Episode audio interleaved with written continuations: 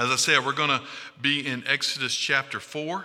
So if you have your Bibles and you're there, we're going to look at this passage, and I'm going to start by going to the Lord in prayer. So let's pray. Father, we thank you for your kindness to us.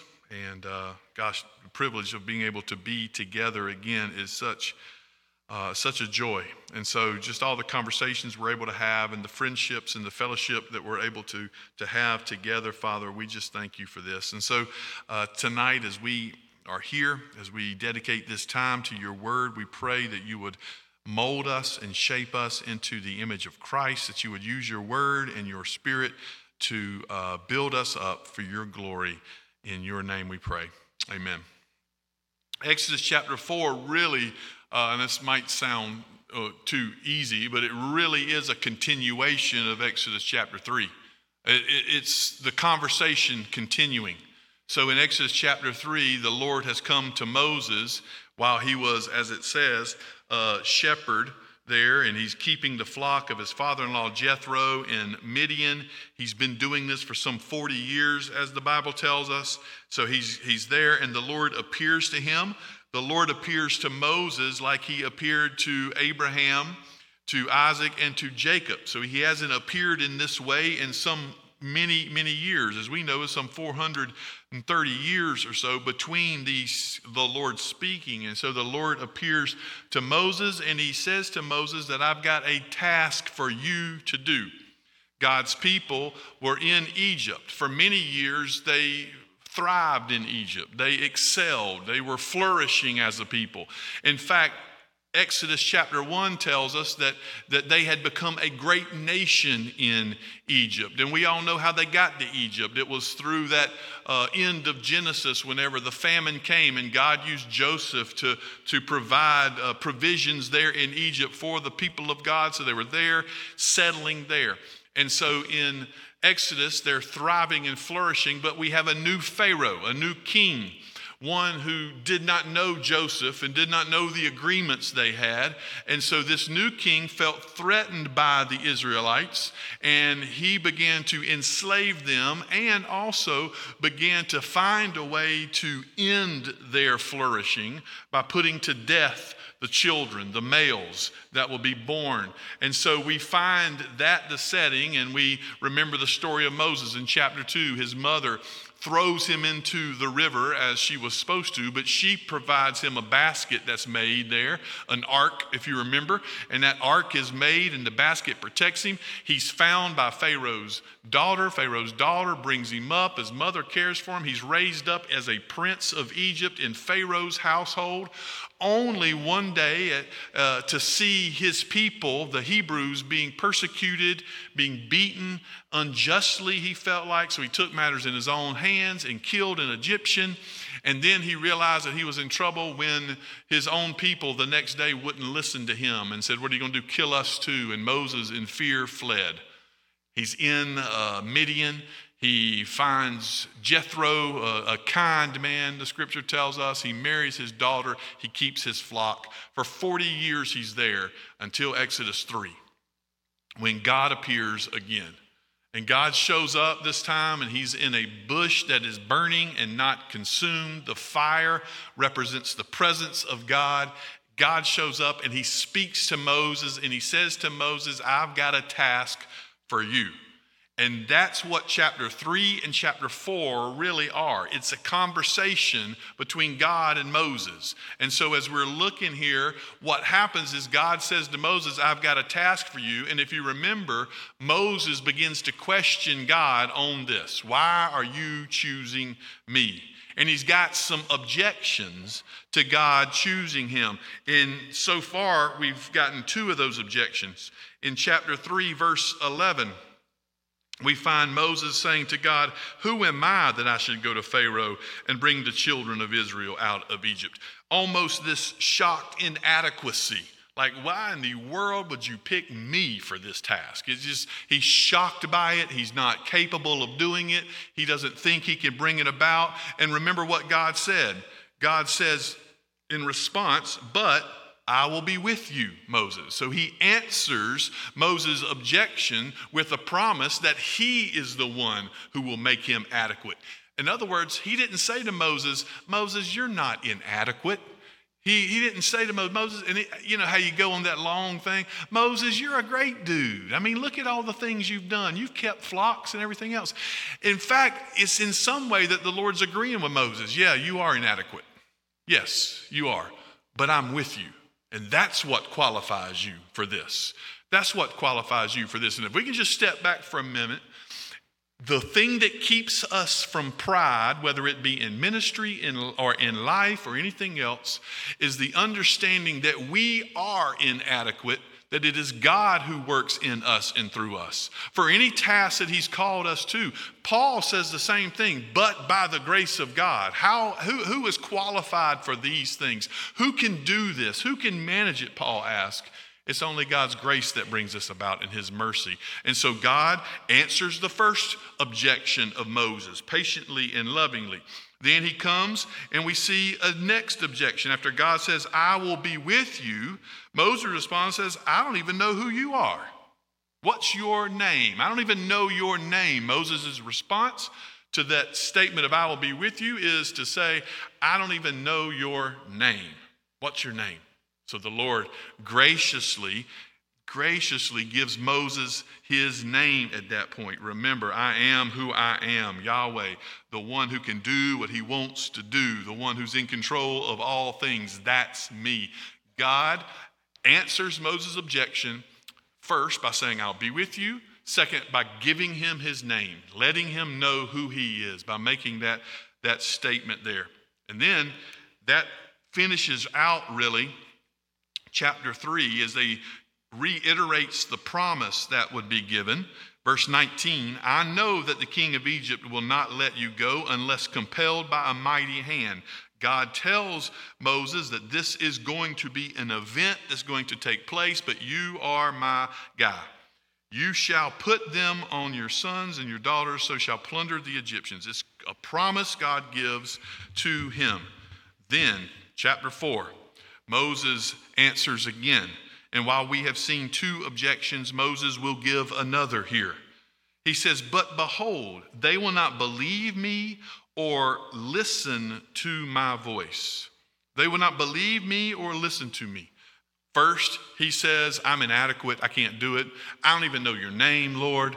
They won't believe me now. If I come to them with your name, they won't believe me in what I say. They won't believe me. In fact, if you notice in your Bibles here, there's two words that are used.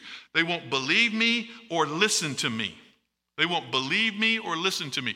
Those two words will be key words going out through the book of Exodus into the book of uh, Leviticus, Numbers, Deuteronomy. Why? Because this will be the problem Israel has always. Do they believe God and do they listen to Him? Do they hear his word when it's proclaimed? Do they believe him, right? And so in scripture, what we need to understand is that there's this flipping of what's normal for us. We say seeing is believing, don't we? Prove it to me. We see it. We get to, to experience it in some way. When we see it, we will believe. But in scripture, that is never, ever really the case. God's going to show his power and his might over and over again. And all, all the time, what happens? People go, I'm still going to not follow him, or I'm still not going to do. Just look at the New Testament. Jesus continually shows signs and wonders and miracles, and people don't believe and they turn and go the other way and they don't follow him. So they think if we see it, we'll believe. You're going to see it here. This is setting it up because the one, the, the great antagonist in this scene is Pharaoh himself, who is going to see the mighty works of God, and his heart is going to continually get harder and harder when he sees them. What we know in Scripture is it's not seeing is believing, it is believing is seeing. It's different. There's this sense in which when you believe, you will see more and greater works than these things. And so he's saying to, to Moses, uh, when Moses' response hits on something, he says, They will not believe me or listen to me. They'll say, The Lord did not appear to you. The Lord said to him, What is that in your hand? So, through this, Moses is giving another response, and God's graciously now going to give him some signs And he gives him three signs. First, what's that in your hand? A staff. He said, throw it on the ground. Did y'all ever, there was a song that was done where it was this song that you kind of acted the song out. Y'all remember this? I don't know why I'm talking about this, but I remember it now. I had a guy do it at my home church, and I was young. And, and when I was younger, you know, in my teenage years, just a few years back, when I was younger in my teenage years, there would be times, and I'm just going to go ahead and admit this, nobody does it here. There'd be times I really wasn't paying attention to what was going on in the service. I mean, I'm just being honest. I mean, again, nobody does that now, but there were times when you didn't know. I mean, like, I don't know. And then there's times when something so strange happens that you're like, wow, can you believe that? Out of the norm, this guy gets up and he sings this song, and he's like doing the parts. Y'all know what I'm talking about? It's like you hear God talking, so you, are singing it. You throw down the rod, Moses. Y'all ever heard that? Anybody? Google it. It's on there. YouTube it. Throw down the rod, Moses. And then Moses responds, but, but, but, but, but God, you know, don't. And so they're like talking back. I had a guy do that, and it blew my mind. That's exactly what happens here. Throw it down. There's this conversation that's taking place between God and Moses. And in this conversation, you are seeing really the graciousness of God. This is how kind and forbearing he is with his people. Moses is objecting. Now, we'll get to a little more in a minute, but Moses is objecting, and God is just patiently and lovingly saying, Yes, I'll be with you. Here's my name. They won't believe me. What do you have in your hand, Moses? I've got a rod or a staff. Throw it on the ground. So he threw it on the ground, and it became a serpent. And Moses ran from it. Amen. Moses is a man after my own heart. I mean, you don't mess with snakes. But the Lord said to Moses, Put out your hand and catch it by the tail. This is faith. And he put out his hand and he caught it, and it became a staff again.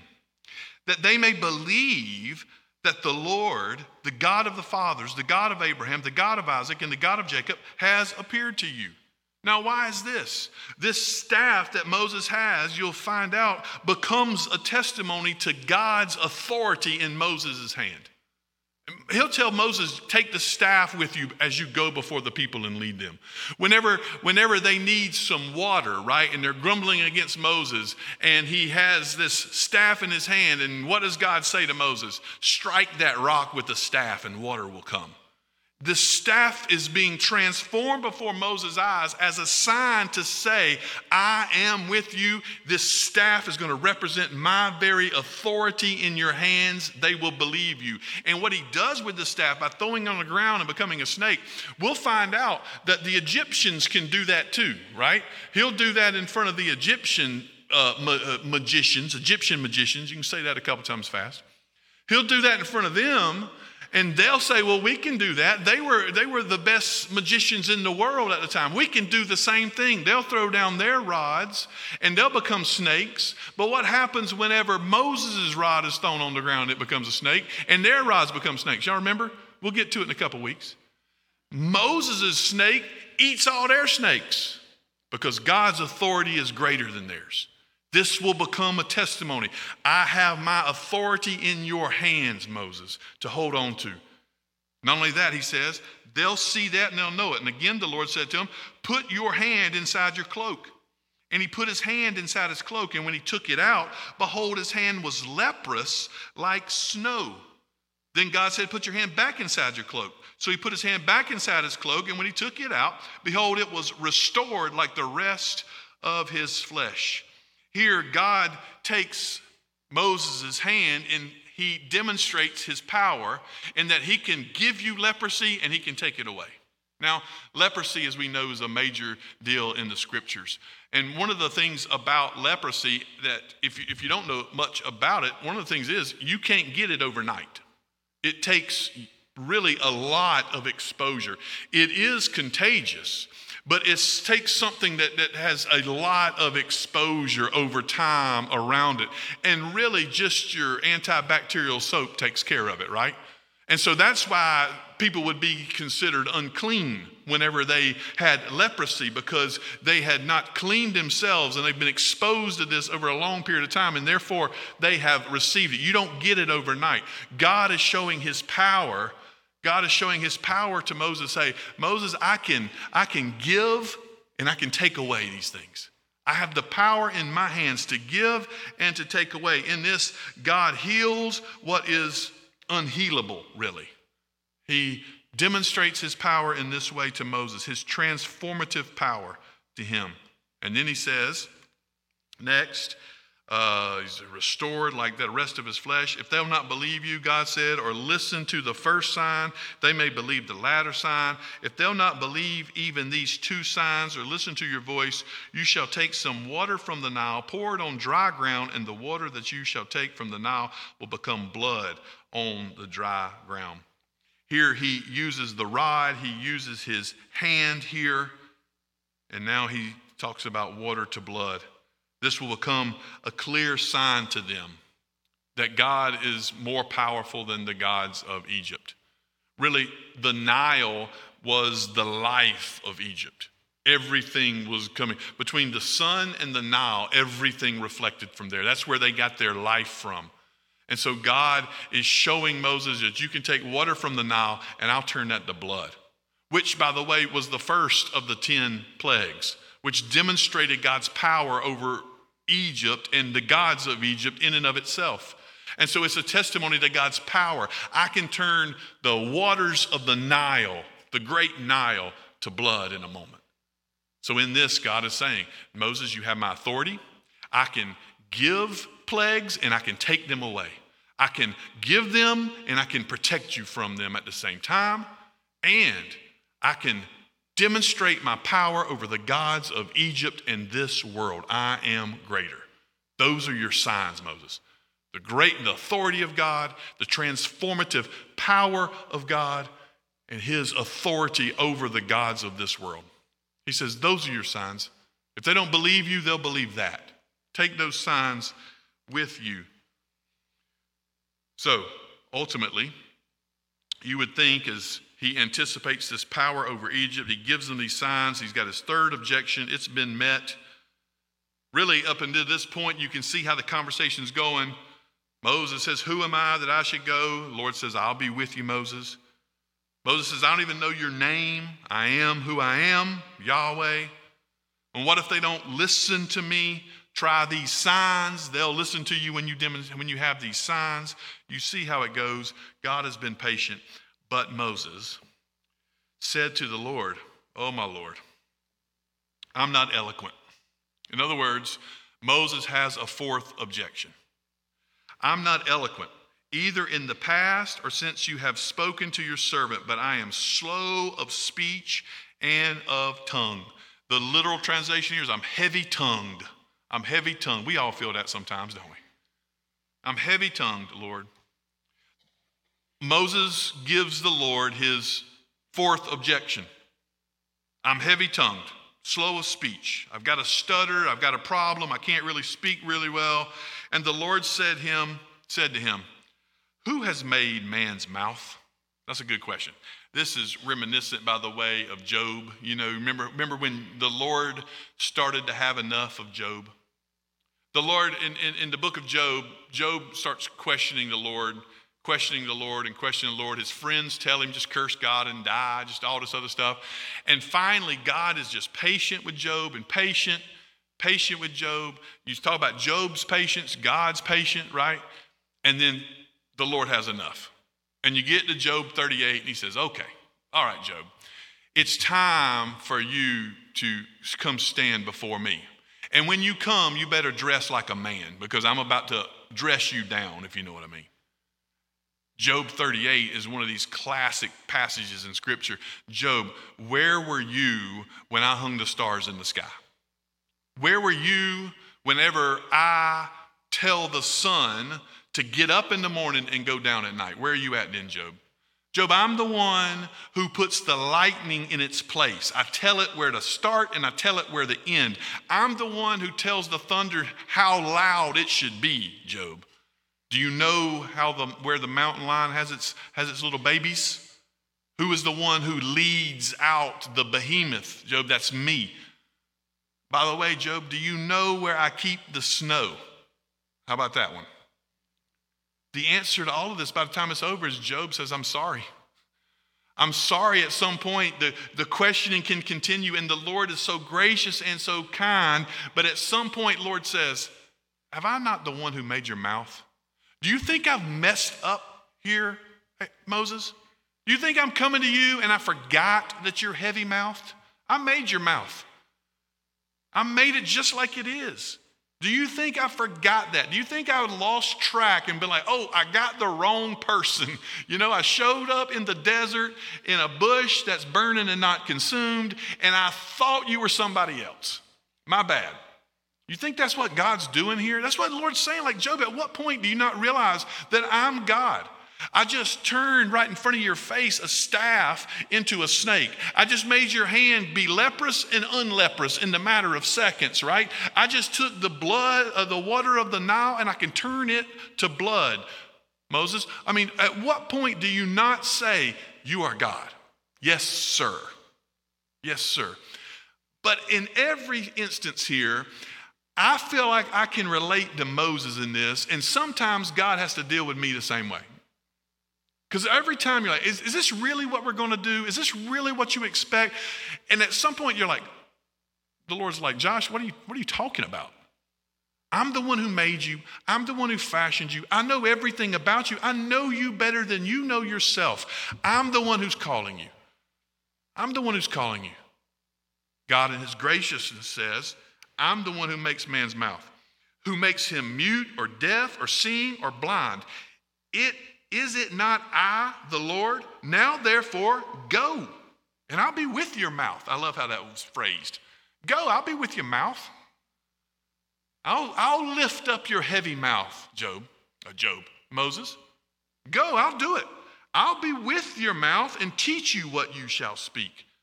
God has told him he'll be with him. God says, I'm the one who made you, I'm the one who fashioned you. Trust me and go. There comes a point when our excuses no longer carry any water whatsoever. That God has clearly told us, taught us, and called us, right? And he is saying, Go, and we can make all the excuses in the world, and all the patience of God will come down to where it says this. And you don't want to get here, verse 13, but he said, Oh, my Lord, please send someone else. Then, verse 14, the anger of the Lord was kindled. Y'all hear that? You don't want to be at that spot. Does that make sense? The anger of the Lord was kindled the Lord began to have enough of this. It comes a point where the questioning of God and His calling in our life and what He has asked us to do, the questioning of that becomes not some false humility of I'm not good enough. It becomes a questioning of God Himself, His power, His authority, and His wisdom in calling us to do something. In other words, you don't believe God. It's a lack of faith here. And why the Lord's anger begins to be kindled is because of that very reason. Moses is demonstrating not some humility that he may think he have, he's demonstrating a lack of faith in the God who's calling him. He's demonstrating that. And the Lord, that's when he is jealous for, right? He's jealous for his own glory. He's jealous for faith from his people. And he says, Here, Job, uh, Job. I got, I got on Job. I can't get off Job. It's one syllable word. I'm a simple minded guy. Moses. If I say Job, just assume it's Moses from here on out. The anger of the Lord was kindled against Moses. Send someone else. After all of his excuses, after God being patient and kind with him, he just finally says, just send somebody else, God. The Lord then, again, shows his kindness. Against Moses, he said, Is there not Aaron, your brother, the Levite? I know that he can speak well. Behold, he's coming out to meet you, and when he sees you, he will be glad in his heart. You shall speak to him, put the words in his mouth, and I will be with your mouth, and with his mouth, and will teach you both what to do. He shall speak for you to the people, he shall be your mouth, and you shall be as God to him. What the Lord saying is, Moses, you're my man. But in the Lord's gracious and kindness, He is going to provide someone to help him where his weaknesses are. He's going to provide Aaron, his brother. And so the Lord will speak to Moses. Moses will tell Aaron. Aaron, the eloquent, will speak to the people. God, again, knows the situation, knows what's happening, understands it, and has not made a mistake in calling Moses. And in this, he provides. Now, there's all kind of lessons here, I believe. I mean, this chapter four is so, you get into it and I think, man, you know what, I'm going to be able to breeze through chapter four tonight. It won't be much. Then you start looking at it and I don't think I'm going to get all of it. But, but you come to it and you realize how God is lovingly and patiently dealing with one of his people. And that's a lesson for all of us. Because we can make excuse, excuses and we can make objections to God and we can do all of those things. But here, the conversation the Lord is patient and He provides what we need always. And He gives us. If He's going to call us, well, have you heard this before? If the Lord calls us, He will equip us. He will equip us. By the way, as a believer in the Lord Jesus Christ, who has professed faith in him this side of Pentecost, who is it that the Lord says will fill our mouth whenever we're called on to speak? The Holy Spirit Himself. The Holy Spirit Himself. Don't you worry about when you go, Jesus said. When you go, the Spirit will give you what you need to say.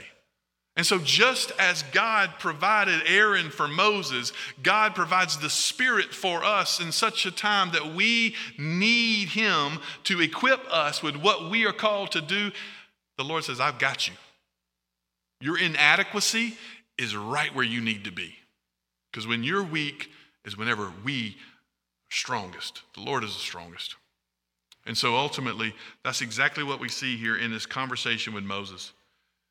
Go, he says. His hand, he shall speak for you to his people, be God to him. Take in your hand his staff, which you shall do these signs. These signs proved ultimately that Moses was God's prophet. It proved that Moses was speaking God's words proved that he was leading God's people. The signs were not to be the ultimate part of what Moses does, they're only testifying to the word of God. Just as the apostles would do signs in Acts, they're doing those signs not to show their greatness and the signs as the greatness, they're doing them to testify to the word that is being proclaimed. This is how you know it's true, because you see these things. You see these things. They testify to its truth. And so, ultimately, Moses is led out with the staff, with these signs that he's been given, proving he's God's prophet, speaking God's word, leading God's people. So, verse 18 Moses went back to Jethro, his father in law, and said to him, Please let me go back. I was going to make a, I was really right there thinking, I'm sorry, I was thinking about making another uh, Beverly Hillbillies joke, but I didn't. Every time I think of Jethro, you got to think of, the, you know, the Stone Pond. Please go back to my brothers in Egypt to see, to see whether they are still alive. Please let me go back. Jethro said to Moses, Go in peace. There's a lot of parallels, by the way, if you wanted to study this on the side, a lot of parallels between Moses and Jacob. Y'all remember Jacob fled Jacob went and he fled to, to Laban, and he was the shepherd there, and God blessed him, and God spoke to him out in the middle of the field, told him to go back. Y'all remember all that? Same type thing. He speaks to go back. God goes to, uh, when he goes to Laban, Laban says, No, you know, you know. Here, Jethro shows his kindness that Jethro says, Yes, go in peace. So, Jethro said, Go in peace. Verse 19. And the Lord said to Moses in Midian, Go back to Egypt, for all the men who are seeking your life are dead. So Moses took his wife and his sons and had them ride on a donkey and went back to the land of Egypt. And Moses took the staff of God in his hand.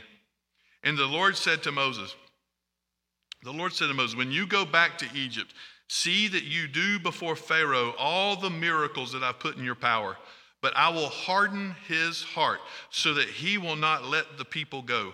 Then you shall say to Pharaoh, Thus says the Lord, Israel is my firstborn son, and I say to you, Let my son go, that he may serve me. If you refuse to let him go, behold, I will kill your firstborn son. Now, let me come back to that, okay? We can skip over. Because the next section here is one of the strangest in all the book of Exodus. I mean, my goodness. He just called Moses. They went through this whole two chapter conversation. Moses made all of his objections, and, and, and God said, I'm going to be with you. Shut up and go, right? Finally, I don't know if the Lord speaks like that, but he said, Go. Get out, Moses. Let's go and go after it. And then Moses takes off and he's going back. Jethro's let him go and everything's. Go tell Pharaoh, show the signs, let Pharaoh know this is what's going to happen. Here's how it's going down. Go tell him everything. Israel's my, my children. It's almost like the rallying speech. You know what I'm saying? It's like the Lord is, is the coach in the locker room saying, Go get them. Let's go get them. And then verse 24 at a lodging place on the way, the Lord met him and sought to put him to death. Does that not seem weird to y'all? I mean, all of a sudden it's like he gives him the rah rah speech. Let's go. You're about to whip them and go get them. Go after it. The victory's yours. Go take them down. Let's have at it. And then on the way back, he about killed him. Now, the reason, just a couple things. Let me remind you some stuff. The Bible is true, every word of it all inspired by the Holy Spirit, breathed out, as Paul says to Timothy, by the Spirit of God. And one of the ways we know it's true is because of verses like this. Because if Moses, who's writing this back, if he's trying to write this, he probably's not putting this verse, if it's just up to him, in this passage. You know what I'm saying? He's not probably not going, especially what, not, what comes next. He's going to sought to put him to death. Then Zipporah, who was his wife, took a flint, cut off her son's foreskin, and touched Moses' feet with it, and said, Surely you're a bridegroom of blood to me. What in the world? I don't, I mean, like, seriously, when you read that the first time, you're like, what is going on here? It just seems random. It just seems like it's in. And if you're just writing this, trying to tell the story of how God saved Israel from Egypt, you're probably skipping this couple verses and not putting it in there. You know what I mean? But the testimony is that the Lord wanted this verse in here and that the Spirit of God is inspiring it. And He's not writing Moses' story. He's writing his story of how he is going to redeem his people. Therefore, this verse has a purpose. And I'm not going to lie to you, it's not an easy passage. But let me tell you what I think's happening here. What I think's happening here is that Moses is called to go. He's sent back. But there's this problem that Moses does or doesn't do. Moses does not follow through with the covenant sign of the promise of God. You remember back in Genesis, whenever, whenever God came to Abraham, and Abraham's like, I, I, I don't know about this. How do I know this is true? He said, I'm going to give you a sign, and that sign will be circumcision, right? That's what's going to mark your people off as mine, circumcision of the flesh. That will be your sign. That becomes vitally important because you circumcise your children because you believe the promises of God. This child is the Lord's, and I believe the promises of God. And what Moses should have done, he knew better. And how did he know better? He knew better like Cain knew better. Does that make sense to everybody? What happened with Cain? God demonstrated the sacrifice he desired in Genesis chapter 3 whenever Adam and Eve sinned. And in order for them to continue living, they were inappropriate before God. They could not stand before Him. In order them, for them to continue living, a blood sacrifice had to happen and they had to be covered. Their nakedness had to be covered so that they were no longer inappropriate in the presence of God, but they were appropriate before Him, right? They were dressed properly, covered through these animal skins, which represented a sacrifice for their sins. God was the first one who sacrificed in that way and put it forward. That becomes the, the pattern for all future sacrifices. So Abel got it. When Abel sacrificed, he took the, the lamb that was, that was priced, the precious, and he, he sacrificed the lamb, and it was a blood sacrifice. That's what God desires, a blood sacrifice.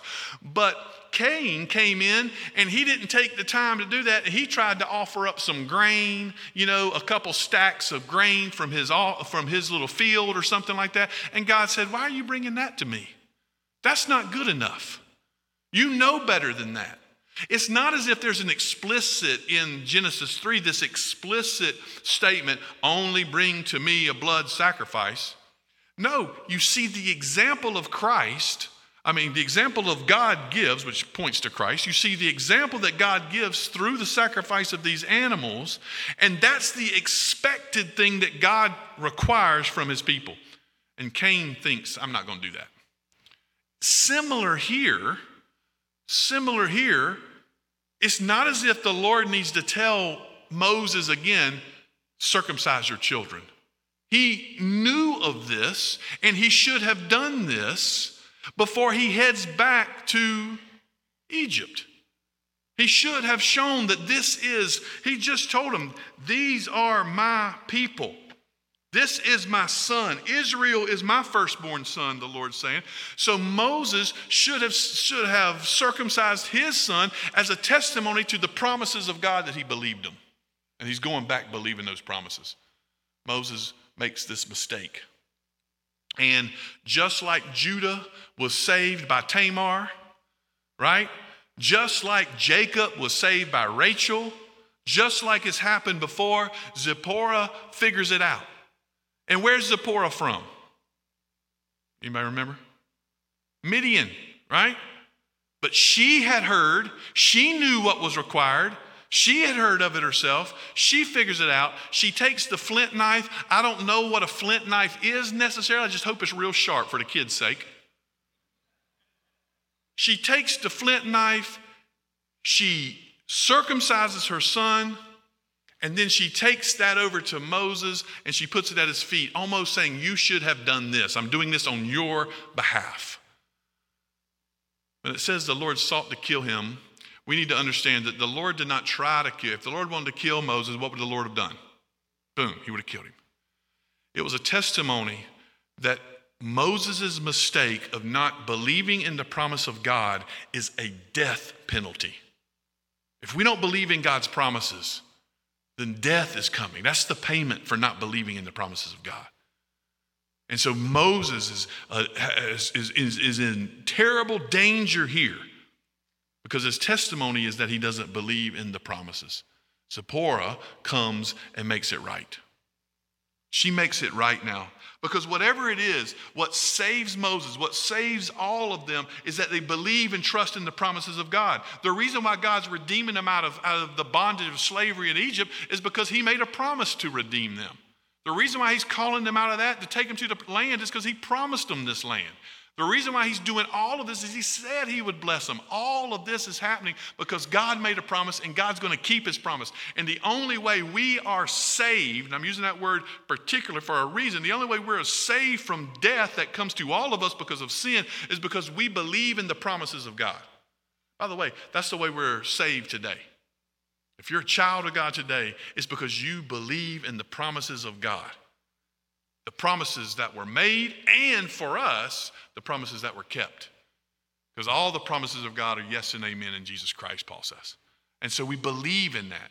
Moses here makes a terrible mistake because in his action or in his inaction, whether it's sins of commission or omission, he did not testify that he believed in God's promises. So we don't know if it was intentional. We don't know if it was wrong or right, whatever the case may be for Moses and what his thought process is.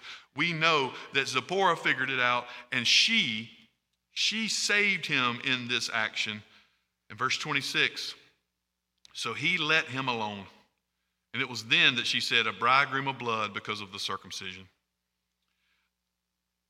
Ultimately, you see then, he heads back, and just as God had told uh, Moses, Aaron to be waiting. In fact, God appears to Aaron, go into the wilderness to meet Moses. So he went and met him at the mountain of God and kissed him.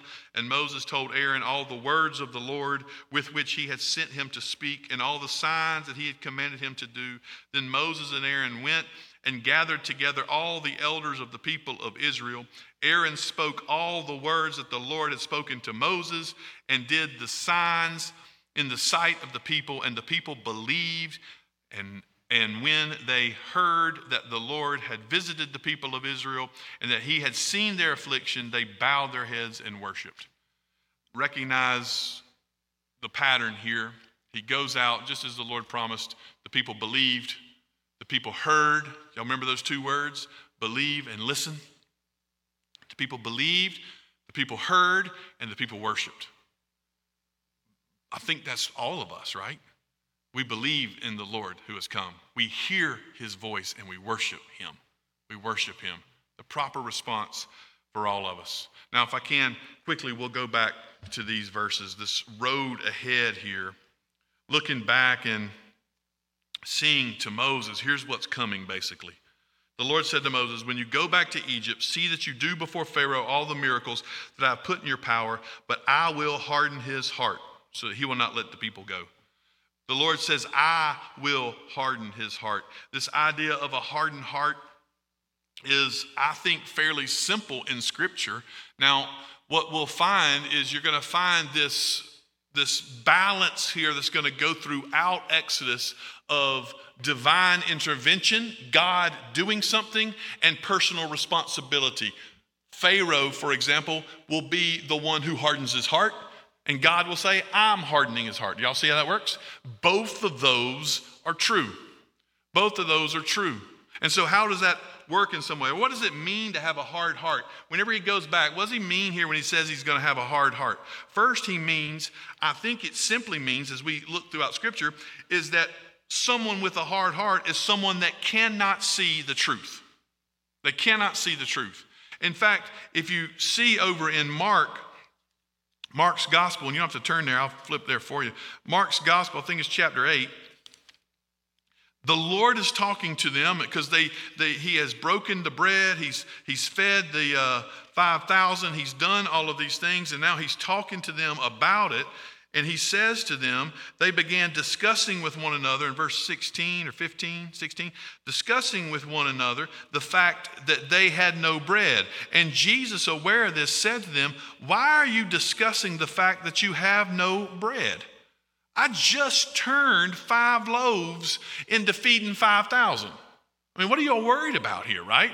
Why are y'all discussing? I mean, could you imagine? In their presence, the Lord had just taken five loaves and two fishes. Y'all remember? Turned the five loaves and two fishes into enough to feed 5,000, and they had how many baskets left over? 12. Y'all, y'all remember the flannel graph stories? Had 12 baskets left over. And just a few minutes later, they're like, oh man, we didn't get any. I can't believe we didn't get any. The Lord's like, I just turned, like, what are y'all talking about? You didn't get any.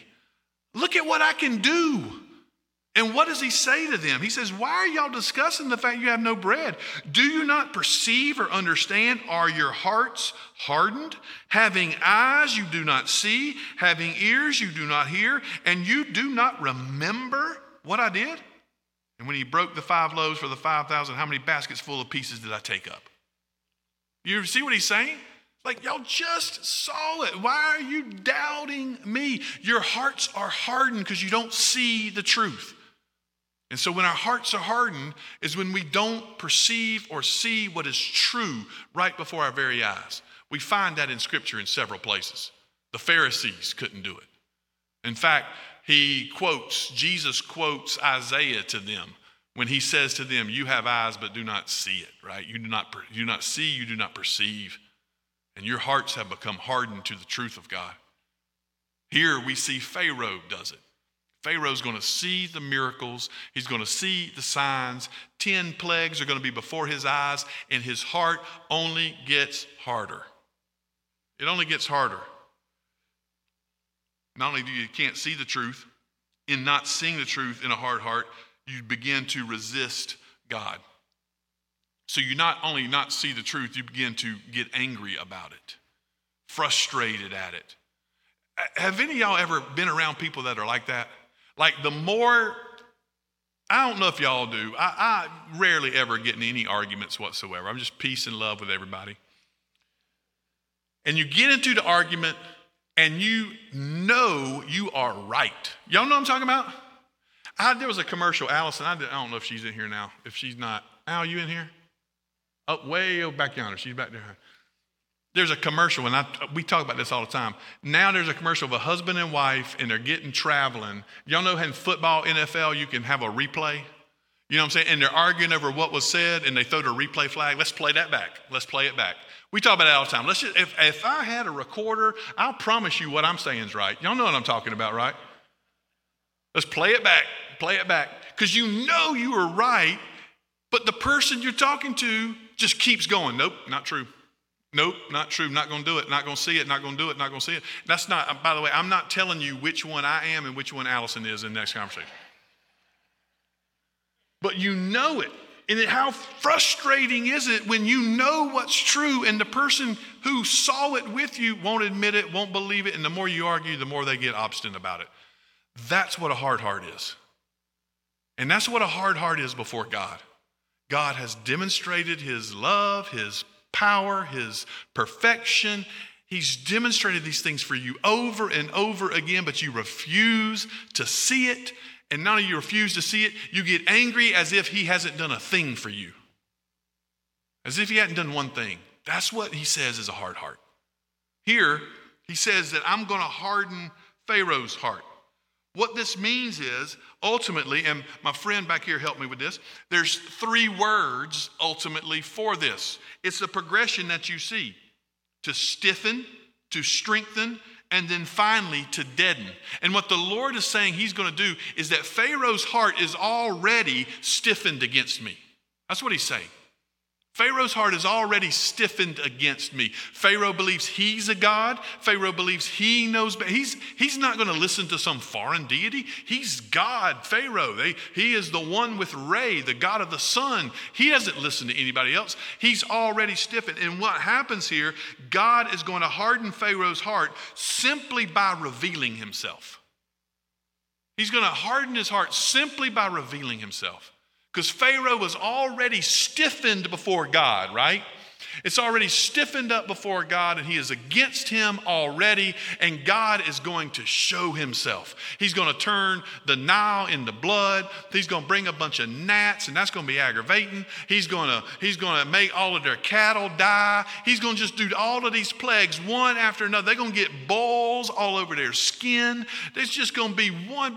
He's going to turn everything into darkness. In fact, he's going to cut the sun off, the stars off, and everything else in such a way that they cannot see their hand before their face, it says. He's going to show them over and over again. And since Pharaoh was already stiffened before God, it's only going to make him more hard. God revealing himself is only going to show him more and more. So he's not going to stiffen, he's going to strengthen. And what the Lord is saying here is, I will finally deaden him. I will let him be what he will be. And in that way, you can say both are true. Pharaoh is responsible for the hardening of his heart, and God has done it. And that may be a tough pill to swallow, but it's the same exact thing that we talk about this week in Acts chapter 2. When Peter looks at the Peter looks at those who are the chief priests and he says, This Jesus whom you crucified was delivered over in the perfect plan of God. And he raised him from the dead. You're guilty. And you made a ruling about this. God overruled. Oh, I don't want to give you all my sermon yet. I, I, I might better wait.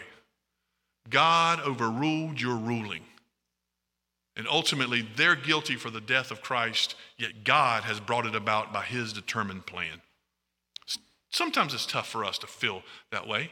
But we, we call this in theology concurrence, right? It's a way for us to say, the same way, Moses is writing Genesis.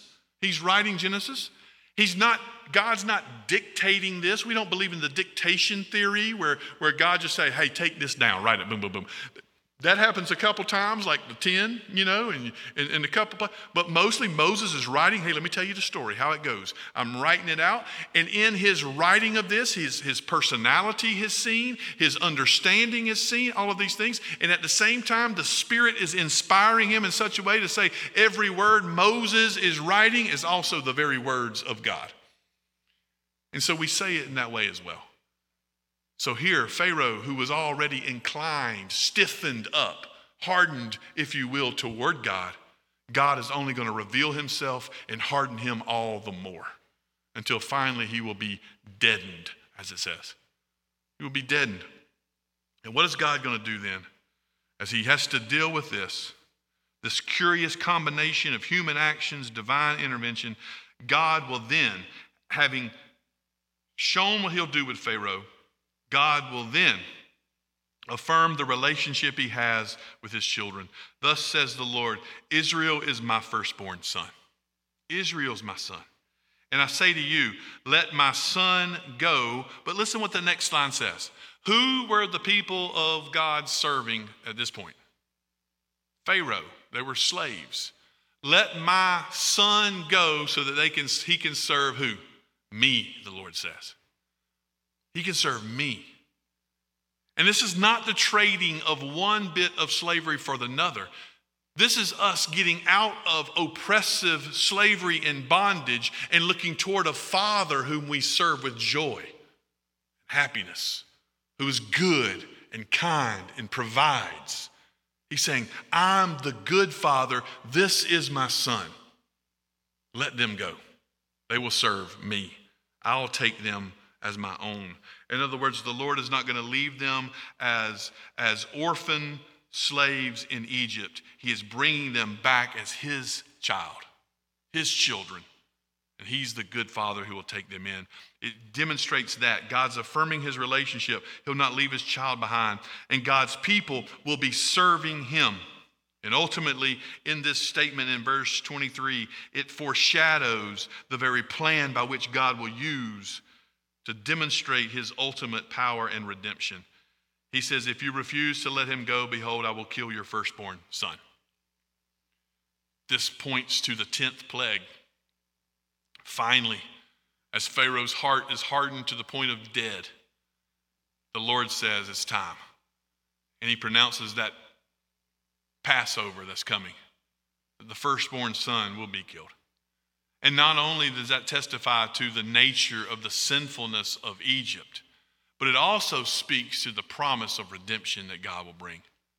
Because it's not the firstborn sons of Israel that he will kill, it's his own firstborn son that he will ultimately send to the cross to redeem his people from their sins. And so the Lord here points to this. In fact, all of this, I think, in that little section, the reason why I end here is it points us to Jesus himself. Remember what happens in Matthew's gospel. In Matthew's gospel, it is this beautiful picture as he lays out the history or the, the, the um, story, the narrative of the birth of Jesus. It follows right along, it follows right along with the history of Israel itself. For Jesus is born, Herod, Herod, Herod wants to kill all the baby boys. Y'all remember this? And so, what has to happen when Herod wants to kill all the baby boys? He flees to Egypt. He runs to Egypt.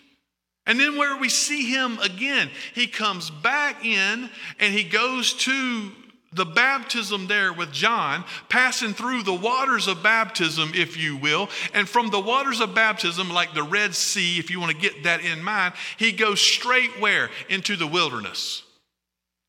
He goes into the wilderness. And in that wilderness for 40 days, almost following along the story perfectly, in that wilderness for 40 days, he's tempted by Satan, just as it says the Israelites were. And they grumbled and they complained and they fussed and all this other nonsense. But what did God say at the baptism of Jesus? This, if you can, put the emphasis on this, right? this is my beloved son. You see what he says here in, in, in Exodus chapter 4? Thus says the Lord, Israel is my firstborn son. He looks at Jesus at the baptism. He says, Now this is my beloved son, in whom I am well pleased. This is the one I love.